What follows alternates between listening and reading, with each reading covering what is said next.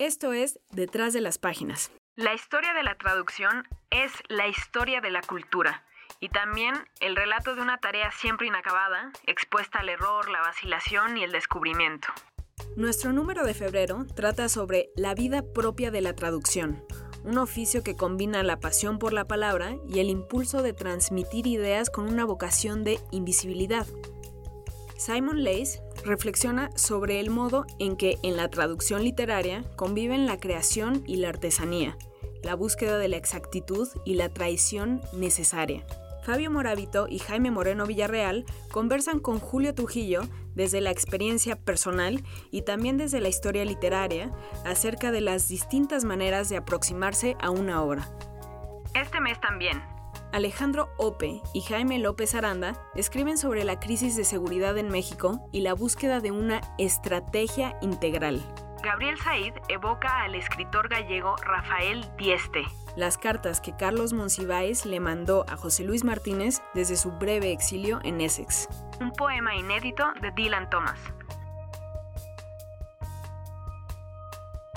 La traducción es muchas veces indistinguible de la creación, dijo Octavio Paz, para celebrar su doble naturaleza de lectura exhaustiva y escritura.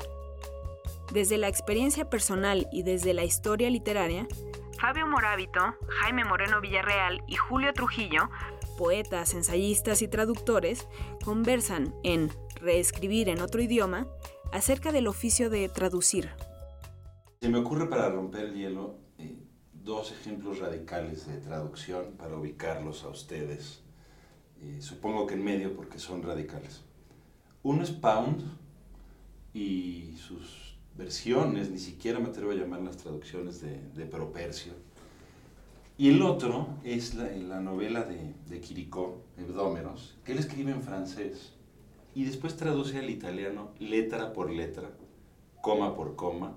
¿Cómo trabajan ustedes dentro de esos polos bastante exagerados?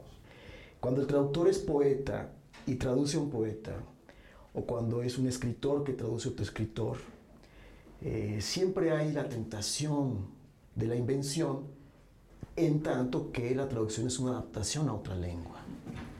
Ahora, hay un factor que se presta para la invención y que es el, um, el desconocimiento aproximado de la lengua de la cual se está virtiendo, porque no todos los traductores conocen a la perfección la otra lengua, y mucho menos conocen a la perfección la época o eh, los dialectos que se hablaban en la época de un libro, por ejemplo, hablando de Propercio. Eh, y ocurre con muchos poetas que se lanzan a traducir lenguas que conocen poco y a veces se equivocan mucho y a veces en su invención pues, logran, logran este, descubrimientos. Mira, yo creo que hay un término que, que ha metido mucho ruido en esto de la traducción, que es el término de recreación, que me parece un término comodín y un poco obvio, porque está claro que toda traducción no puede dejar de ser una creación y por lo tanto una recreación. Y muchas veces se ha utilizado como escudo para tomarse libertades, como este ejemplo de, de, de Pound, ¿no? Pero es innegable que en cualquier traducción, yo diría que incluso traduciendo el instructivo de una lavadora, se necesita una dosis de creatividad. Y se necesita eh, apelar a la coherencia del texto traducido. Es decir, si yo traduzco un instructivo de lavadora que no funciona como un texto independiente, eh, estoy echando a perder la lavadora porque el, el, usuario no lo va a entender. Y para que el texto sea independiente y tenga vida propia, necesariamente va a haber una serie de traiciones puntuales al texto original. El trabajo de traducir nunca está terminado. Siempre se puede hacer más por encontrar la voz de un autor extranjero en nuestro idioma. Una nueva traducción que pretenda ser canónica debe primero ser legible, dice Elisa Corona Aguilar a propósito de una traducción reciente de Otra Vuelta de Tuerca de Henry James. Lo que hago en este artículo es comparar un poco esta nueva traducción con otras anteriores como la de Sergio Pitol, la de Bianco, sobre todo porque llama la atención que en esta traducción deciden cambiarle el título que había sido conocido siempre como La Vuelta de Tuerca o Otra Vuelta de Tuerca y lo cambian por La Vuelta del Torno. Eh, la Vuelta de Tuerca, la frase en la novela de Henry James, se refiere a que es como el giro, el giro de la de la novela, ¿no? Hay un, un twist, ¿no? algo algo cambia en la forma de contar una historia pero el, torno pues hace referencia a otras cosas. Ellos incluso en la, en la página del editorial dicen que, que hace referencia a un aparato de tortura. Yo no sé qué tiene que ver el aparato de tortura con un, darle un pequeño giro a la historia, ¿no? Quisieron decir, si hemos estado equivocados todo este tiempo, debe de ser la vuelta del torno y no la vuelta de tuerca. Me llama la atención que tratan de promocionar esta traducción como si fuera una cosa que aspira a ser canónica y que es muy diferente de todas las anteriores, que esta sí es la buena. Eh, me parece un poco que es una estrategia editorial bastante barata de, para vender un libro, para vender una nueva traducción. Y, y al mismo tiempo me parece que es algo que descalifica traducciones anteriores, como diciendo que esas están mal y esta es la buena es muy difícil, yo creo, hablar de traducciones canónicas porque la traducción también tiene mucho que ver con el gusto, con el, la preferencia que tomó el traductor y la preferencia que uno le da a ciertos rasgos de una obra que quieres resaltar o que decides ignorar un poco para darle prioridad a otros aspectos de una novela. Una traducción que está totalmente enfocada a la forma. Otra traducción puede estar al revés, está totalmente enfocada a darle prioridad al fondo. Eso es lo que puede uno encontrar en las traducciones. Firmó un libro sobre cómo dar un golpe de Estado, caricaturizó a dictadores y mantuvo una relación de escandalosa ambigüedad con el fascismo. Su personalidad contradictoria permite entender a la Europa de la Segunda Guerra Mundial Christopher Domínguez Michael retrata a Curcio Malaparte, el último condotiero. Era un escritor muy famoso en las bibliotecas de nuestros padres y de nuestros abuelos.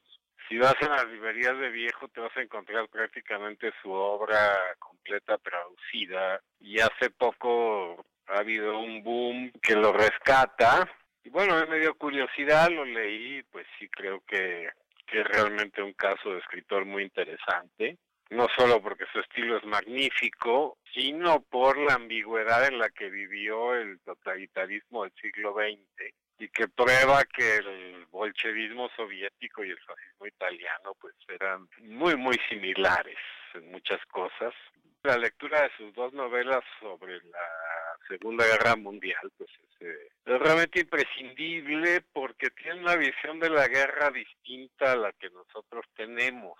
Para él la guerra sigue siendo como un momento culminante de la civilización, lo cual no quiere decir que no mencione sus horrores, pero él los ve desde la óptica del esteta.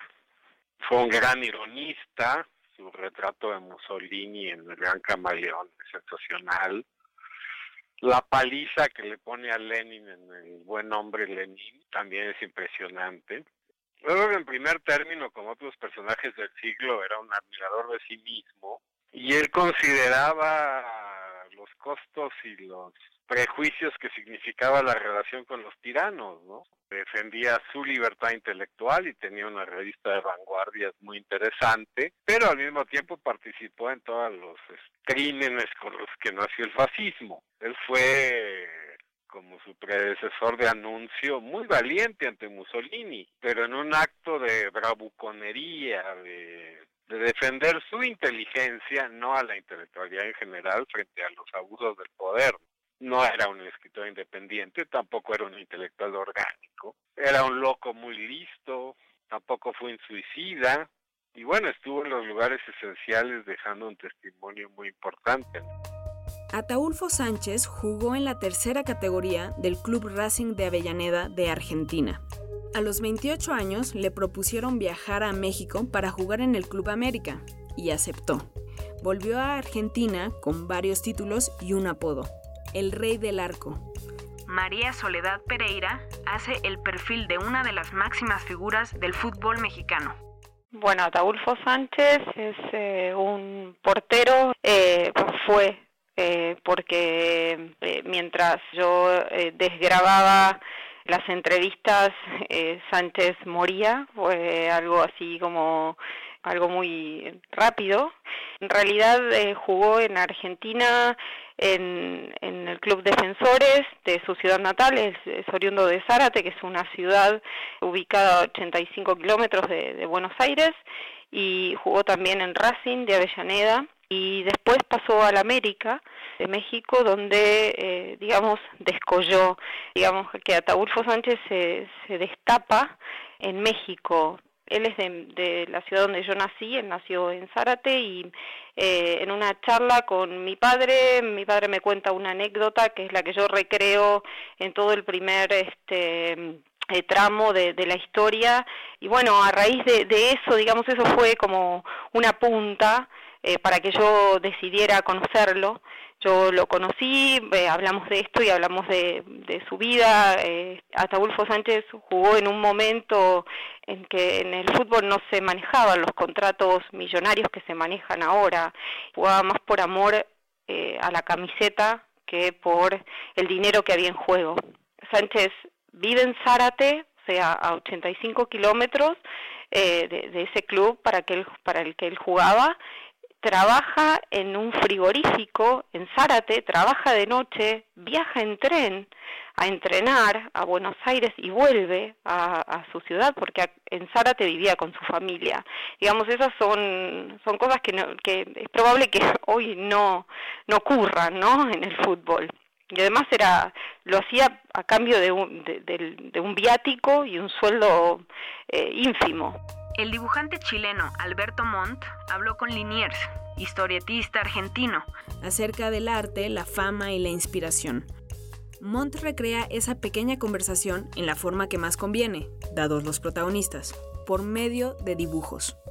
Liniers es probablemente el ilustrador humorista gráfico con más personalidad y y más influenciador de esta década para mí. Más es una de las personas que yo conozco que ha abierto más espacios a otros ilustradores con su trabajo, que ha logrado que más gente se sienta atraída hacia la ilustración o con la valentía de iniciarse en la ilustración por el hecho de, manejar un, espectro tan amplio. Yo la entrevista tenía ganas de hacerla hace mucho rato, ya muchas veces nos habíamos reunido a conversar, hasta que de Letras Libres me, me, me la propusieron nuevamente y fue perfecto porque fue el momento en que pude pude unir todos aquellos momentos en los que yo sentí que estaba entrevistando a Liniers, ¿me explico? No fue una entrevista en particular, fue una recopilación de momentos y, y, y, y, cosas que hemos ido conversando a lo largo del tiempo.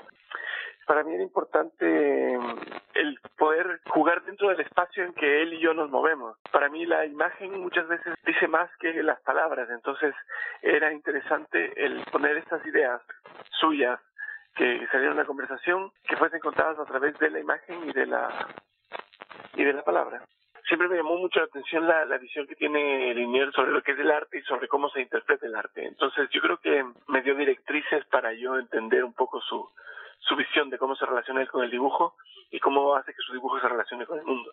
Yo traté de que, mm, de que las imágenes funcionasen casi como iconos que sustentaran la, el texto que iba en cada imagen, más que hacer una ilustración documental o descriptiva, sino traté de hacer un juego entre entre la semántica del, texto versus el, la de la imagen. Y no, no, no, no fue especialmente complicado porque, porque es algo con lo que yo juego en general, entonces no, no me vienen problemas ahí. El hecho de ver las cosas que hace Liniers, eh, la libertad con la que la maneja, y después tú enfrentarte a un papel, sin duda entras con, con una predisposición diferente. Sin duda entras sabiendo que los espacios en los que te puedes mover son más amplios de lo que pensabas antes de conocer la obra de Liniers. Como cada mes, Fernanda Solorzano reseña una película. Le toca el turno a The Revenant, la película más reciente de Alejandro González Iñárritu, director que siempre divide al público. A unos les gusta mucho su cine incondicionalmente, a otros les parece que lo intenta demasiado, que es muy pretencioso en sus metas y que esa solemnidad ya no está permitiendo que las audiencias se comuniquen o se sientan afectadas por su cine. Y bueno, esta película en concreto sintetiza todo eso porque tuvo toda una historia alrededor sobre una producción muy complicada, una producción que de alguna manera hace eco de los temas de la película, que son enfrentarse a retos de la naturaleza. Por supuesto, la película, bueno, se ubica a principios del siglo XIX, es totalmente otro contexto, es hombre enfrentado a la naturaleza literalmente, pero el rodaje de la película, por todas las fases por las que pasó, de alguna manera iba prefigurando los temas que iba a desarrollar. En un primer momento fueron rumores, pero a partir de cierto punto, la producción misma de la película, es decir, el equipo de producción y el propio González Iñárritu se adueñaron digamos, le pusieron un sello oficial a estas historias y desde entonces es como se ha venido la promoviendo. Y a mucha gente esto le ha provocado un efecto de rechazo y lo ves en las redes y lo ves en conversación, lo escuchas en conversaciones cuando dicen es que no es necesario que nos hagan visualizar todos estos escenarios porque una película se sostiene por sí misma. Yo lo que hago en la en la reseña más que optar a favor de que se hagan estos estas campañas de publicidad es aceptar que así sucede y ver de qué manera en esta película en concreto la afectan o, o la benefician.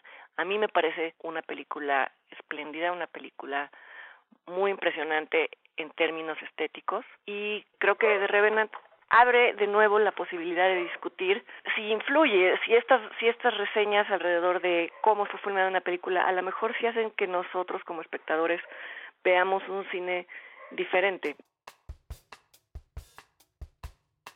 Letras Libres estará disponible a partir del 1 de febrero en puestos de revistas y también en versión para iPad en iTunes Store. Esperamos que disfruten este número.